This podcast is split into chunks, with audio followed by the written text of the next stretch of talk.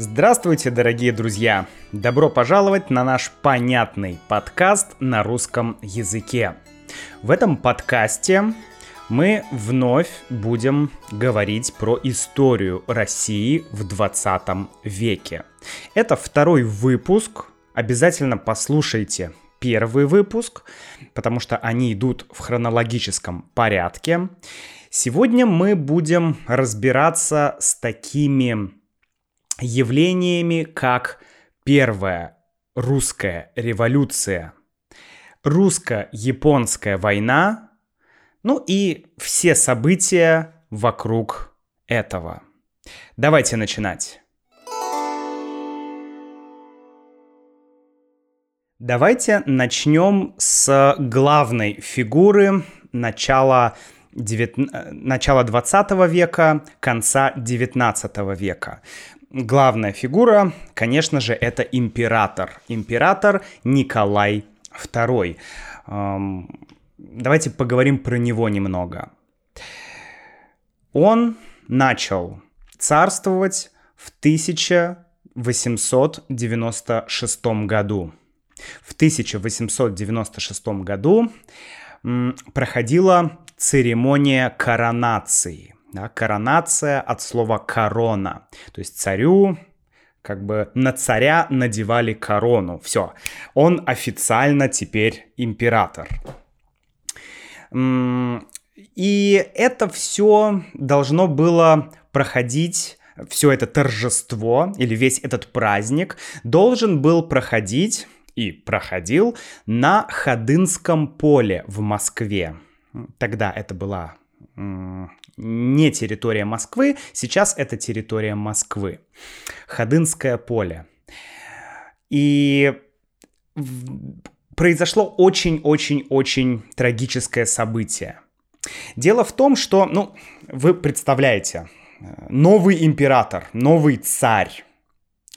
А, для большинства людей это грандиозное событие, потому что, как я говорил, царь есть а, не знаю, как это сказать. Царь — это, ну, почти бог. это проявление бога на земле для очень многих крестьян. То есть, э, опять же, мы возвращаемся к этой сакральности власти. Монархия — это всегда сакрализация власти — так вот, э, конечно, многие люди, э, крестьяне, да и рабочие, ждали этого торжества, этого праздника. Еще ходили слухи, э, что будут раздавать подарки во время этой церемонии. Ну, я не знаю, что точно, но будут какие-то плюшки, как бы мы, мы сейчас сказали, или какие-то подарки для людей, для тех, кто придет на это торжество. А, ну что, пришло как минимум полмиллиона человек. То есть более 500 тысяч человек пришло на это мероприятие. Что произошло дальше?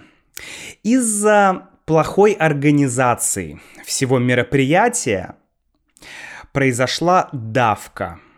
Что такое давка? Это когда люди давят друг друга. Ну, представляете, 500 тысяч человек, да, больше, наверное. И одно э, какое-то неверное движение, а, а, какая-то одна организационная ошибка, и люди начинают двигаться в каком-то направлении, люди начинают давить друг друга, и вот это и произошло. Знаете, если вы были когда-нибудь на большом рок-концерте, вы можете понять, что это такое. Но обычно на рок-концертах в партере, или э, это еще место называется танцпол, там находится, ну, окей, 3, 5, 10, 20, ну, 30, окей, максимум тысяч человек. И там все более-менее организовано. Но даже там бывают давки. Я помню такие давки случались, это было опасно. Некоторые люди получали травмы. А здесь 500 тысяч человек, и все очень плохо организовано. В общем, результат этого э, праздника был, это, это произошло рано утром, всю ночь люди приходили не только из Москвы, из соседних губерний, люди приходили на этот праздник, и потом рано утром началась эта давка. Э, сколько человек погибло? Э, примерно 1400 человек. Сколько людей было покалечено? Примерно 900 человек. Достаточно большое количество людей. На самом деле это катастрофа. Ну, представляете, праздник, коронация, и огромное количество человек погибает просто из-за плохой организации. Дело еще в том, что э, на этом месте, на этом поле были ямы. Были ямы, то ли там э, был какой-то плацдарм, то ли какая-то тренировочная тренировочное поле для армии, я не помню точно, но там были ямы.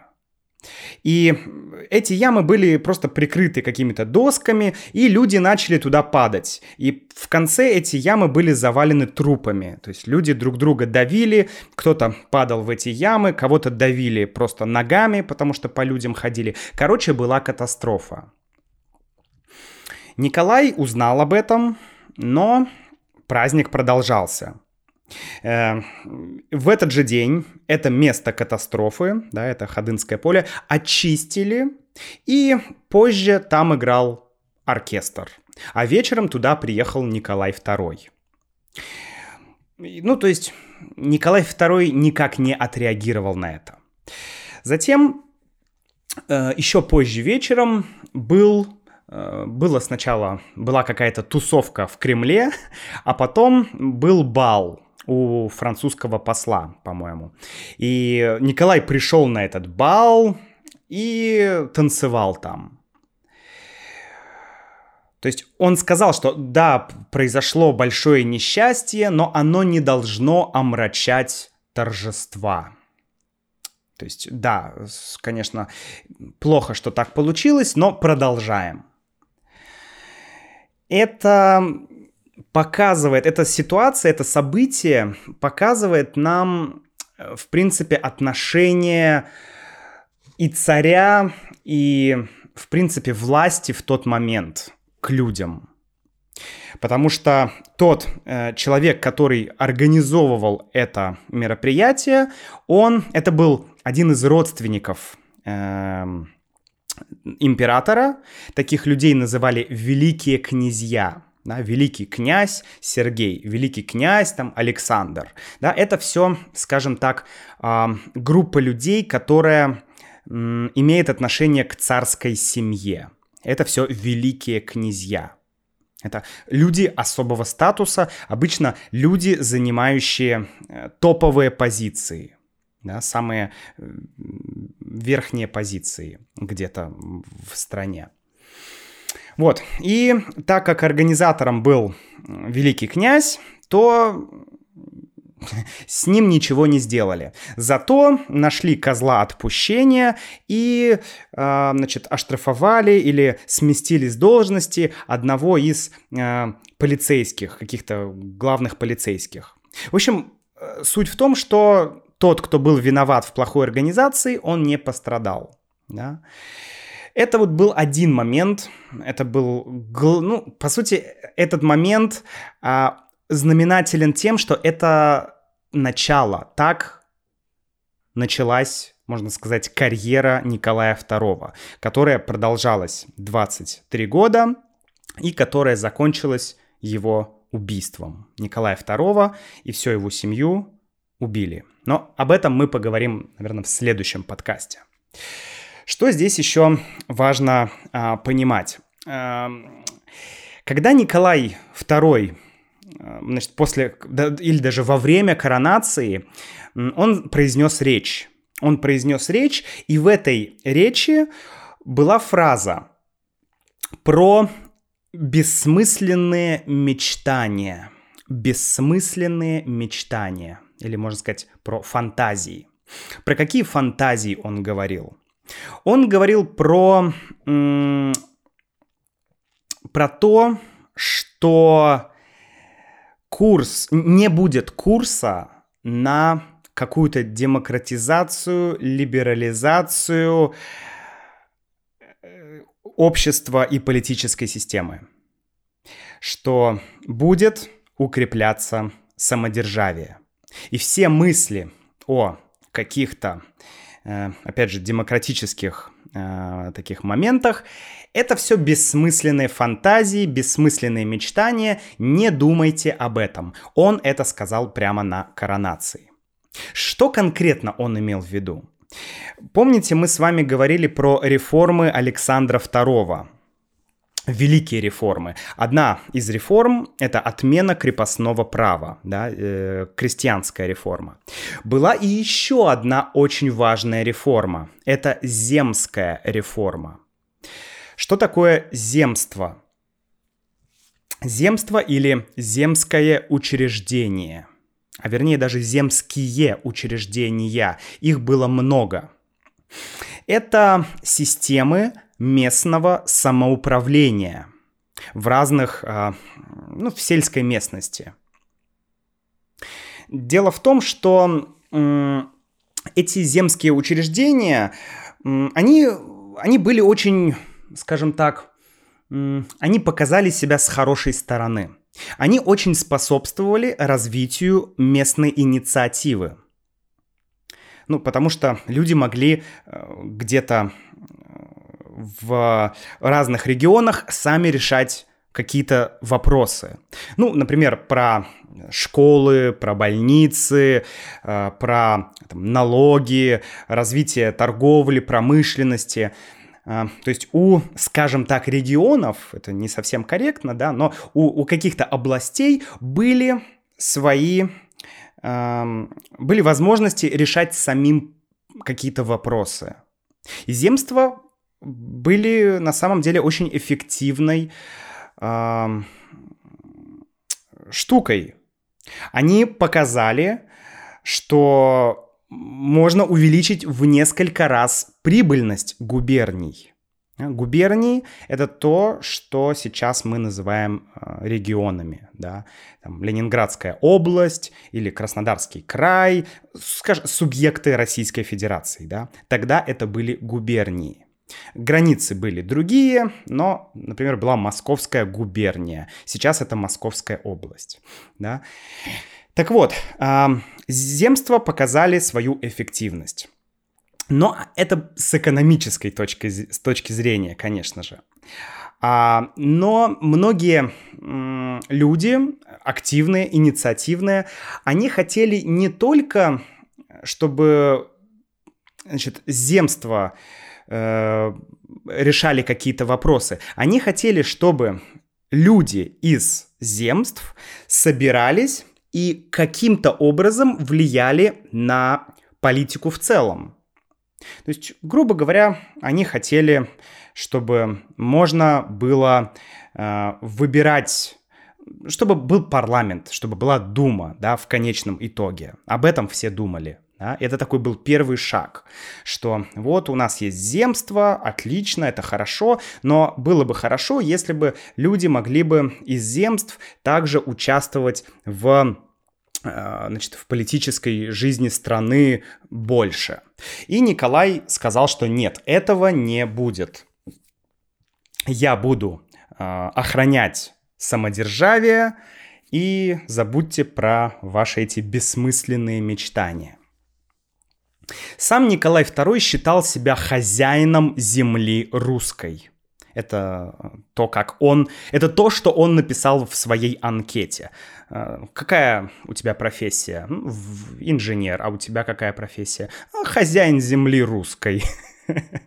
Там еще были, э, когда Николай II писал что-то, там было, значит, э, э, царь, император всея Руси, и там император финляндский, такой, такой, там множество было титулов.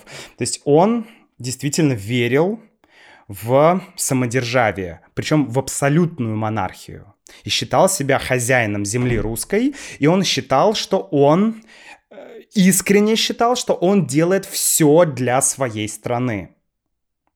И у него всегда была идея, эта идея не новая, мне кажется, эта идея очень популярна и сейчас, что есть разные враги. И эти враги а, начинают мутить воду, как мы говорим, да, то есть приносить проблемы, потому что эти враги, враги э, начинают говорить про выборы, про парламент, про конституционную монархию, про э, какие-то революции и так далее. Он всегда считал, что это что-то инородное, это что-то чужое, что пришло э, в Россию, в Российскую империю, чтобы все испортить. И, естественно, многие люди, которые были, а, скажем так, рядом с царем, они, они поддерживали такие а, мысли.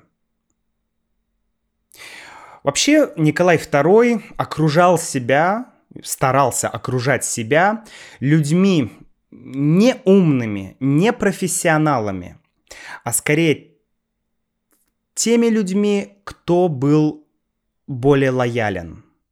То есть тот, кто говорил царю то, что царь хочет слышать, тот и претендовал на э, позицию, на, э, на, на вакансию, да. Например, Распутин. Все знают Распутина, да, он не был каким-то магом великим или чудо, каким-то чудотворцем.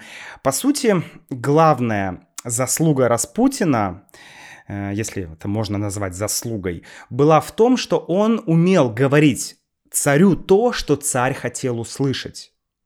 Но о Распутине мы поговорим в другом а, подкасте. Нам нужно зафиксировать мысль, что царь окружал себя людьми верными, но он не стремился выбирать лучших лучших из лучших.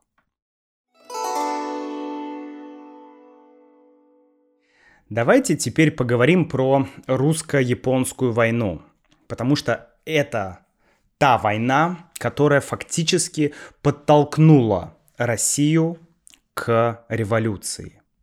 Русско-японская война 1904-1905 год.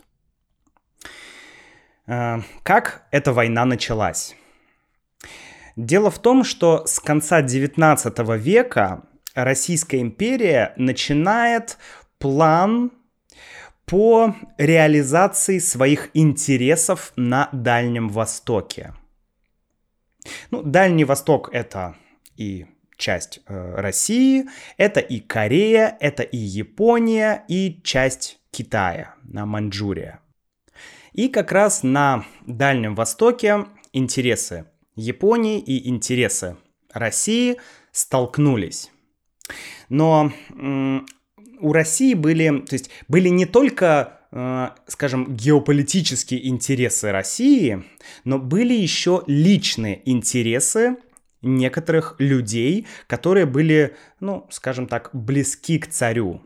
Некоторые торговцы, промышленники и даже министры. А, они хотели заработать там э, некоторое количество денег, и они, скажем так, подталкивали царя к более активным и агрессивным действиям на Дальнем Востоке. Там и так была ситуация непростая, но получилось так, что Россия спровоцировала русско-японскую войну. Дело еще в том, что в то время министр внутренних дел Вячеслав Константинович Плеве сказал такую фразу. Он сказал, нам нужна маленькая победоносная война. Эта фраза сейчас невероятно популярна. Я думаю, что вы можете догадаться, о чем я говорю. Сейчас очень многие люди проводят аналогии с русско-японской войной, потому что война началась достаточно неожиданно,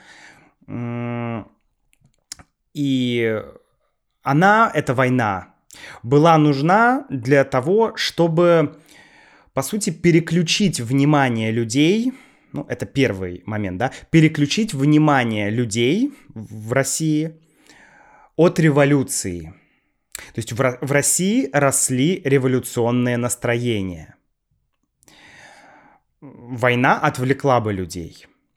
Второй момент. В России были очень активны разные рабочие движения. То есть рабочие организовывались вместе и устраивали забастовки, стачки, они боролись за какие-то свои права, э, были разные левые э, силы, которые скажем так, э, пропагандировали идеи там, и марксизма и так далее. И это все не нравилось, конечно же, властям. Потом начали появляться партии, ну, они еще были неофициальные партии, да, но тем не менее, социал-революционеры или социал-демократы. И эти партии тоже начинают набирать свою популярность. Поэтому Вячеслав Константинович Плеве решил, что если Россия э, начнет войну и одержит быструю красивую, хорошую победу, и э, интересы, э, скажем так, будут э, реализованы, то народ будет рад, будет доволен. Но произошло все немножко по-другому. Россия вступила в эту войну, она спровоцировала эту войну, вернее, и война началась. Опять же, да, цели войны — это маленькая победоносная война и борьба за сферы влияния в Китае и в Корее. Это как бы цели. Ну и, конечно же, отвлечь людей от э, событий внутри России. Что происходит? Происходит то, что Российская империя терпит поражение. Она терпит поражение и на море, и на суше. Ну, вообще в то время мало кто, э, знаете, может, есть ставки на спорт. Ты ставишь там, э, играет футбольная команда, играют две футбольные команды, и ты делаешь ставку. Например, я ставлю там 10 ну, не 10, окей, тысячу рублей на эту команду. Если эта команда выигрывает, я получаю 2000 рублей, да. А, вот в то время никто бы, ну, может быть, скажем так, меньшая часть людей поставила бы на Японию. То есть мало кто думал, что Япония может победить в этой войне. Если вы помните, характеристика стран по эшелонам капиталистического развития, а, Россия и Япония вступили в одно время скажем так, в эту гонку промышленную. То есть промышленный переворот в России и в Японии случился примерно в одно время, и, по сути, у стран был, э, ну, скажем так, старт с одного места, с одной позиции. Но уже к 1904 году становится ясно, что техническое развитие России и Японии находится в разных местах. То есть э, проявилось техническое отставание Российской империи. Ну, например, э, банально нет карт. Нет карт. Да, карт э, Манчжурии или той части, э, где проходили боевые действия, просто нет карт. Ну вот, вот так получилось. да. А, другой вопрос — это кадры. Не было каких-то профессионалов, генералов, которые могли бы взять ответственность, которые могли бы принимать какие-то действия, да, брать ответственность на себя. Были логистические проблемы у России. Была всего лишь одна железная дорога. Было очень сложно привозить боеприпасы, медикаменты. Было очень сложно организовывать военные госпитали. Образование тоже сыграло свою роль. Оказалось, что в Российской империи солдат или офицер имеет более низкую квалификацию, чем в Японии. Ну и, конечно, один из немаловажных моментов у русской армии не было мотивации. Ну, представляете, это сейчас э, ты смотришь на карту Петербург и Дальний Восток. Это там почти 10 тысяч километров. Э, вообще, что там происходит? Мы сейчас-то плохо знаем, да? А в то время не было не то что интернета, а только-только начинал появляться телеграф, телефон.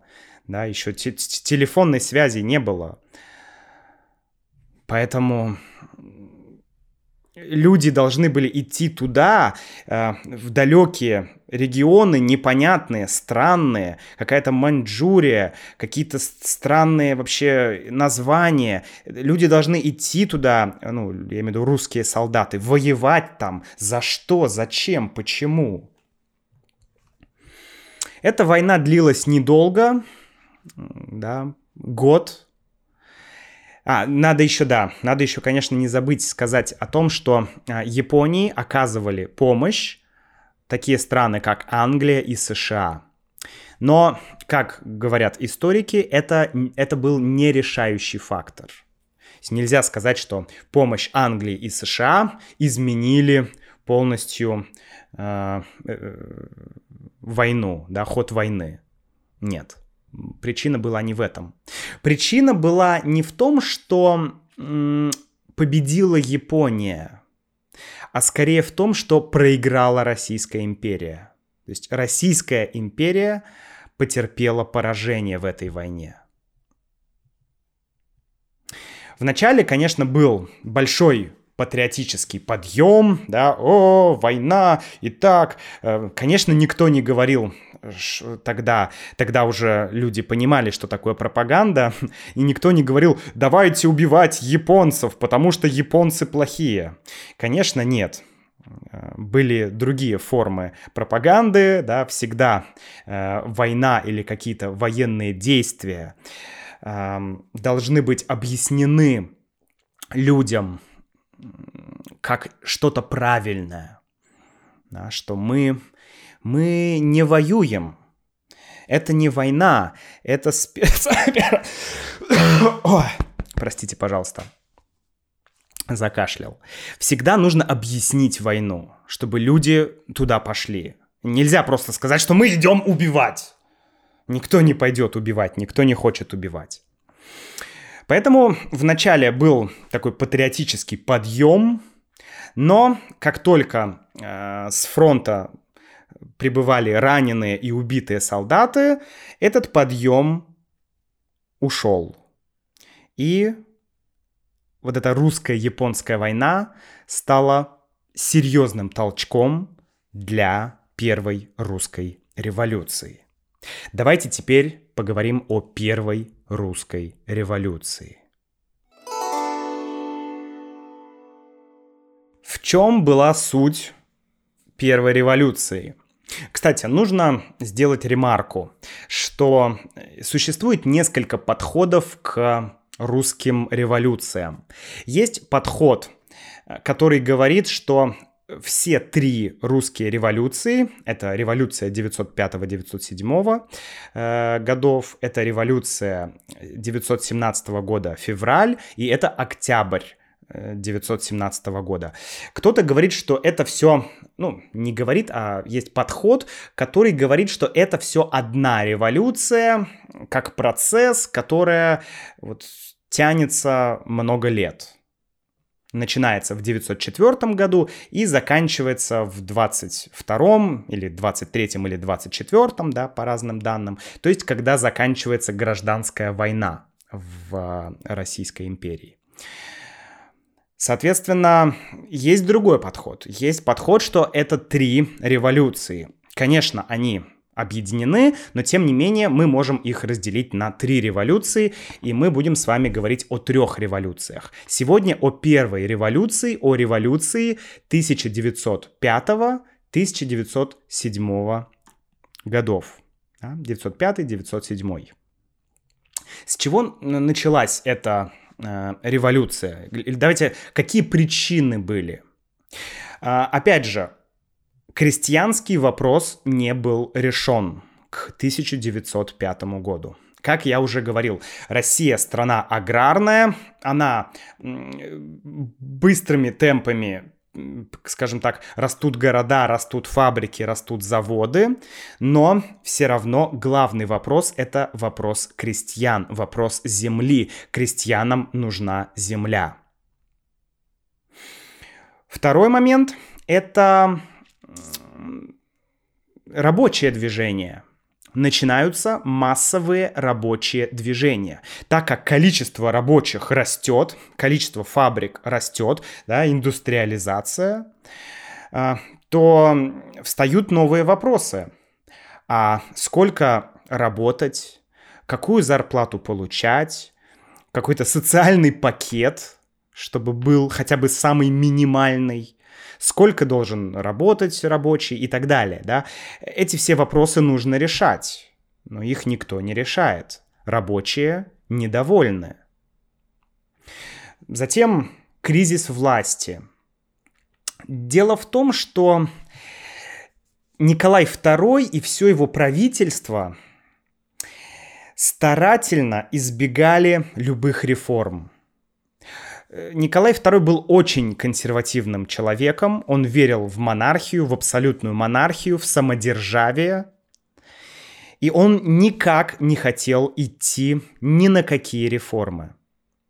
А, все реформы, что будут при Николае II, практически все будут осуществлены под давлением. Да, потому что ну, просто потому что иначе нельзя. Поэтому мы можем говорить о кризисе власти, что э, реальная ситуация и вла- власти не понимали реальной ситуации. Они не понимали того, чего хочет народ, чего хотят крестьяне и чего хотят э, рабочие. Власть главной, скажем так, опорой для власти были помещики, были дворяне. Но мы помним, что дворяне — это там один или полтора процента всех людей.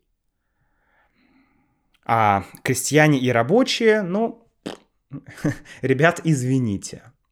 Ну и, конечно, война, русско-японская война, она скорее ускорила э, начало революции. Что, значит, э, что, как все происходило хронологически? Ну, смотрите, вопрос. Как отвлечь рабочих от революционных организаций? Как я уже сказал, рабочие хотят ну, каких-то прав, каких-то свобод. Хотят, чтобы их не ругали, вернее, чтобы их не штрафовали э, так много хотят, чтобы у них был не 12-часовой рабочий день, а там 8, ну или там 9. Они хотят, чтобы их не увольняли просто так. Да? Рабочие борются за свои права. При этом идет пропаганда, да, пропаганда разных а, партий, социал-революционеров, социал-демократов, которые пропагандируют левые идеи да, идеи э, марксизма, опять же, э, идеи революции, идеи э, диктатуры рабочего класса. Эти все идеи есть. Рабочие их слышат, и они начинают думать, а почему? Почему все так несправедливо? Так вот, как отвлечь рабочих от революционных идей? Как отвлечь рабочих от рево- революционных организаций? М-м, создать свою рабочую организацию. И действительно была создана рабочая организация подконтрольная полиции. То есть при помощи полиции была создана организация для рабочих, и идея была в том, что эм, рабочие пойдут в эту организацию, она будет им немного помогать, но не слишком сильно, и рабочие не пойдут к революционерам. И такие союзы да, или объединения создаются в разных городах, идея начинает работать. Но в какой-то момент все начинает идти не так, как хотелось. Конечно же, рабочие хотят не просто, как мы говорим, фиктивной организации, да, организация, которая декларирует, что она помогает рабочим, а по факту она делает не очень многое для рабочих. Рабочие хотят глобальных э, перемен, хотят решения глобальных проблем. Но полиция и государство этого не хотят. Тогда рабочие снова обращают свой взор к революционным пропагандистам. Да? Здесь э, слово пропагандист скорее ну, в нейтральном смысле. Да? К тем, кто э, пропагандирует э, революционные идеи. Кто это? Ну, мы об этом, наверное, о партиях и о идеях мы поговорим в следующем подкасте. В этот момент э, большую популярность набирает, как вы думаете, кто? Священник. Священник, которого зовут Георгий Гапон. Это очень важная фигура в истории э, русских революций. Георгий Гапон. Это священник, э, отличный оратор, который умеет говорить с рабочими – он долгое время работал с заключенными, он ходил в тюрьмы и помогал а, значит, людям, которые сидят в тюрьме, разговаривал с ними, как-то вот выслушивал их, а, такого плана человек. И в какой-то момент он начал становиться самым популярным человеком в революционной среде. Это вот э, к 1904 году. Это был самый популярный революционный деятель. А, и он действительно хотел помогать рабочим. Он хотел помогать рабочим. Э, вот обратите внимание, что мы сейчас, мы, мы даже не произнесли слово «Ленин». Многие, когда слышат про русскую революцию, сразу «О, Ленин!». Но по факту ни к первой Э, русской революции. Ну, ни ко второй Ленин не имел э, никакого прямого отношения. А к первой вообще никакого не имел. Ко второй, ну, может быть, какое-то косвенное. И только когда уже э, была третья революция, октябрь 1917 года, вот тогда уже да, Ленин как бы берет власть в свои руки. Но мы об этом поговорим, конечно же, позже. Поэтому 1904 год Гапон объединил рабочих в организацию, в официальную организацию. Она называлась «Собрание русских фабрично-заводских рабочих города Санкт-Петербурга». Да, действия дальше, о которых идет речь, это все Санкт-Петербург. Э, в то время это столица Российской империи. Так вот, в начале 1905 года начинается забастовка. Гапон начинает забастовку. Еще идет эм, русско-японская война. Русско-японская война закончится в мае эм, 905 года. Еще идет война. И почему начинается забастовка? Последней каплей к началу забастовки Последней каплей было увольнение четырех рабочих с Путиловского завода. Путиловский завод, сейчас называется Кировский завод, есть такая станция метро Кировский завод в Санкт-Петербурге. Это, на тот момент Путиловский завод или Кировский завод позже, а, это был ну, самым огромным, самым э, сильным, самым крутым заводом э, вообще в империи. Так вот, с этого завода уволены 4 человека. Ну, вроде ничего особенного, но это была последняя капля. Многие заводы начинают забастовки. А, Гапон с своими, а, скажем так, друзьями, да, со своими единомышленниками э, пишет петицию. В этой петиции говорится о том, что царь должен э, помочь рабочим решить их проблемы. Жизнь рабочих очень-очень тяжелая. Их увольняют, их бьют, их лишают зарплаты. Да, если ты допустил ошибку, то тебя штрафуют, и ты получаешь меньше денег.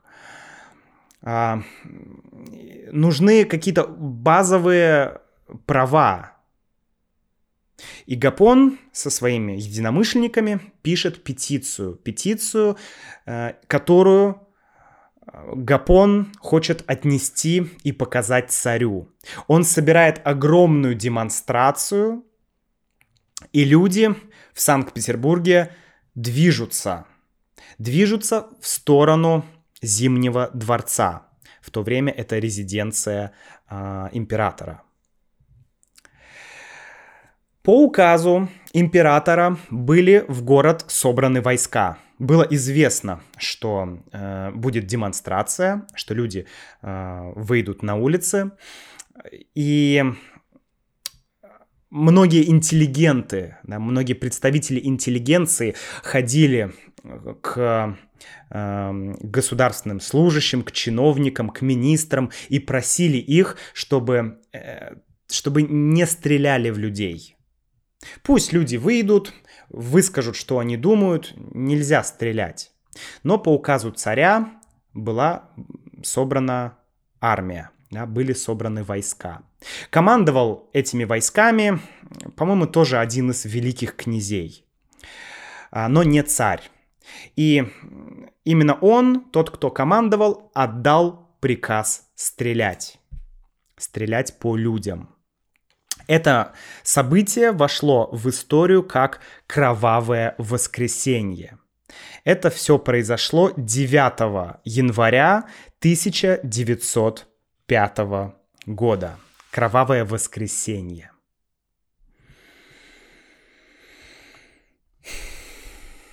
Представляете, люди а, идут, они, люди были без оружия. Это были рабочие, ну, наверное, может быть, крестьяне были, хотя не думаю. Ну, рабочий — это вчерашний крестьянин. Да, кто, кто в то время был э, рабочим? Ну, крестьянин. Крестьянин, который на время приехал в город или который еще пару лет назад был а, крестьянином, а сейчас это рабочий. И вот эти люди во главе с Гапоном, с иконами, пошли к царю. Это было абсолютно мирное шествие. И люди были уверены, что царь не понимает, как живут люди, что царь не понимает, чего, хоч, э, чего хотят люди. Царь не понимает, чего хочет народ. Люди должны рассказать царю, какие у них проблемы, а царь решит их проблемы, потому что царь добрый царь справедливый. Но в тот момент, когда началась стрельба, и когда было убито около, ну, разные есть оценки, от 300 человек до 1200, скажем так, это не конечно, это не, массовые, не массовое какое-то убийство, да, э, если сказать цинично, то, ну, не, не очень большое количество людей, но э, это было, это, это было сим, это, это было как символ для людей. В этот момент, когда люди поняли, что по ним стреляют, что солдаты стреляют в людей, а потом казаки бегут и бьют людей нагайками. Нагайка — это такая как, ну, такая палка для лошади. И вот этими нагайками казаки били людей, прогоняли людей. Люди бросились убегать в разные стороны. Это кровавое воскресенье дало понимание людям, многим людям, что царь не такой добрый. У людей, как говорил, а, как писал один известный человек в то время, была расстреляна вера народа в доброго царя. То есть люди перестали верить в доброго царя. Что произошло дальше, интересно. А дальше произошла э, интересная вещь. Значит, полиция через несколько дней полиция организовала э, специальную делегацию рабочих. Полиция нашла 20 рабочих, там примерно, которые пошли к царю и которые должны были выступать от имени всех рабочих. Но, конечно, полиция нашла или, может быть, подкупила э, ну, тех рабочих, которые согласились, да, то есть это все было фейком или постановкой.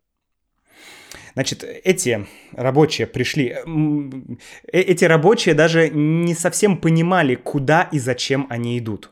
Они пришли к царю, и дальше царь начинает говорить этим рабочим. И потом то, что царь говорил, э, было напечатано в газетах. Царь начал говорить, что, э, цитата, «Вы дали себя вовлечь в заблуждение и обман изменниками и врагами нашей Родины». Конец цитаты. Да? То есть э, царь говорил, что вот эта вся демонстрация была организована врагами, изменниками Родины. Поэтому э, я вас прощаю, я прощаю рабочих, которые пришли, которые организовали эту демонстрацию, да, потому что э, на самом деле организовали враги эту демонстрацию. И я вас прощаю. И это все было потом напечатано в газетах. Ну и как вы думаете, какая была реакция у людей? То есть люди пошли на мирную демонстрацию, э, по ним начали стрелять, а, и потом, через несколько дней, ты видишь, что царь тебя прощает. То есть царь должен извиниться по логике, а получается, что царь тебя прощает. Конечно, это еще больше разозлило людей. Это очень сильно разозлило людей. И в этот как раз момент и начинается, ну, это уже все, все эти события, это начало революции. Начинаются массовые восстания а, и в армии, и на флоте, например, броненосец Потемкин. А, начинается восстание моряков в Севастополе и в других городах. Начинается всеобщая забастовка. Что такое забастовка? Это когда рабочие перестают работать и выдвигают свои требования. Говорят, мы не будем работать, пока то-то, то-то, то-то. Это забастовка. И это всеобщая забастовка. Эм, еще есть интересный, интересная цитата, я вам сейчас ее процитирую. Это то, что ответил царь вот этим, этой делегации э, рабочих то, что царь им сказал. Да? Ну, царь-то обращался не к этим людям, которых просто купила полиция. Царь обращался, в принципе, к людям. Царь думал, что это реальные стоят рабочие. Так вот, цитата. Значит, я напомню, что люди хотели восьмичасового рабочего дня. Да?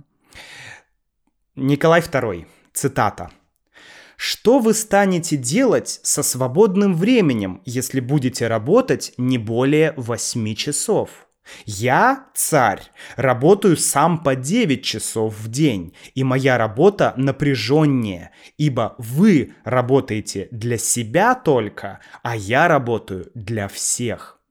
Если у вас будет свободное время, то будете заниматься политикой, но я этого не потерплю.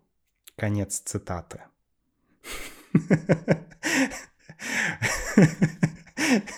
Дичь.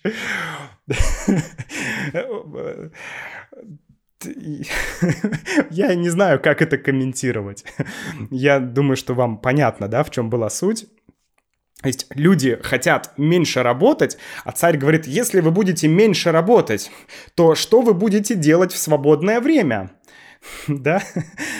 Вы будете заниматься политикой. Нет, нет, нет. Вот такая позиция была у царя. Это была искренняя его позиция. Он, он абсолютно четко верил на все сто процентов в то, что он говорит. Вот. Ну и давайте поговорим, а, значит, а, об итогах революции.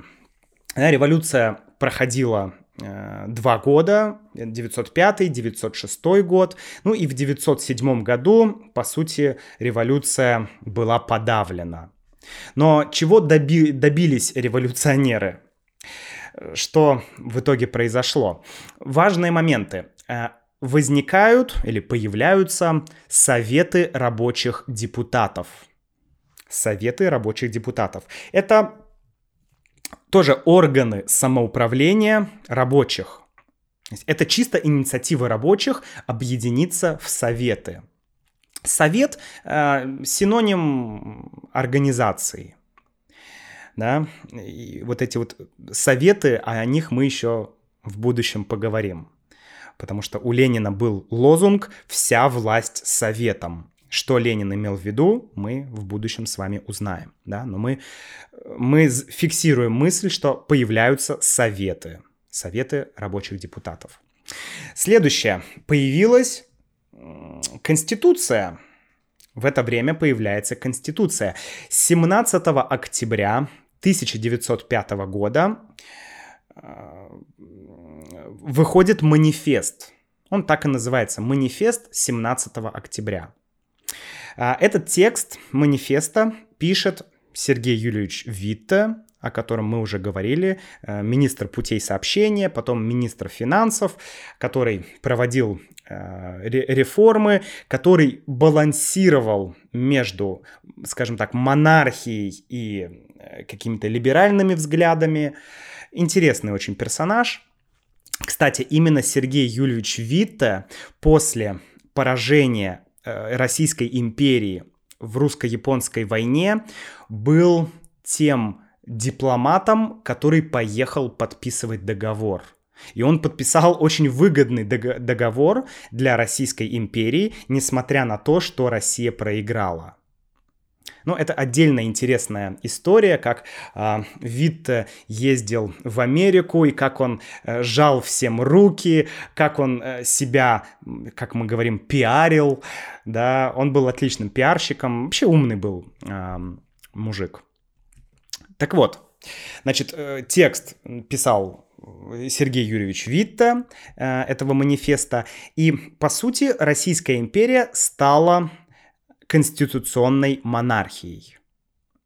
Конечно, царь это все подписывал под давлением. В тот момент он понимал, что а, забастовку устроили все рабочие, а, армия против. То есть он понимал, что если он не подпишет э, этот манифест, то он может просто потерять вообще власть. И многие монархисты говорили ему то же самое. Нам нужно сейчас принять, ну, как бы конституцию, да, написать этот манифест. Но этот манифест, э, он был не только о Конституции, да, Конституция была принята чуть-чуть позже. А, этот манифест провозглашал свободу слова, свобода личности, свобода собраний, то есть могут появляться политические партии. И появляется Государственная Дума с законодательными правами. То есть э, нельзя издать закон без согласования с Государственной Думой. И с этого момента да, появляется парламент в России. Э, верхняя палата парламента – это Государственный совет. Он наполовину выбирается, а половину назначает царь Государственного совета. Это такой консервативный противовес Государственной Думе. И нижняя палата — это Государственная Дума. Туда выбираются депутаты. Да? сейчас у нас похожая ситуация. Сейчас у нас есть Совет Федерации и Государственная Дума. А, и с этого момента многие надеются на борьбу мирным путем, да, на борьбу политическую, на борьбу в Государственной Думе. Государственная Дума была первый раз а, созвана в 1906 году. Да, первые законы тогда появились. Но в июне 1907 года избирательный закон становится еще менее справедливым. То есть нужно понимать, что а, когда появилась после манифеста возможность у людей голосовать, то голос крестьянина и голос помещика, они не были равны. Да? То есть э, изначально избирательное право было не очень честное. А в 907 году оно становится еще более нечестным, еще менее справедливым для крестьян и для рабочих.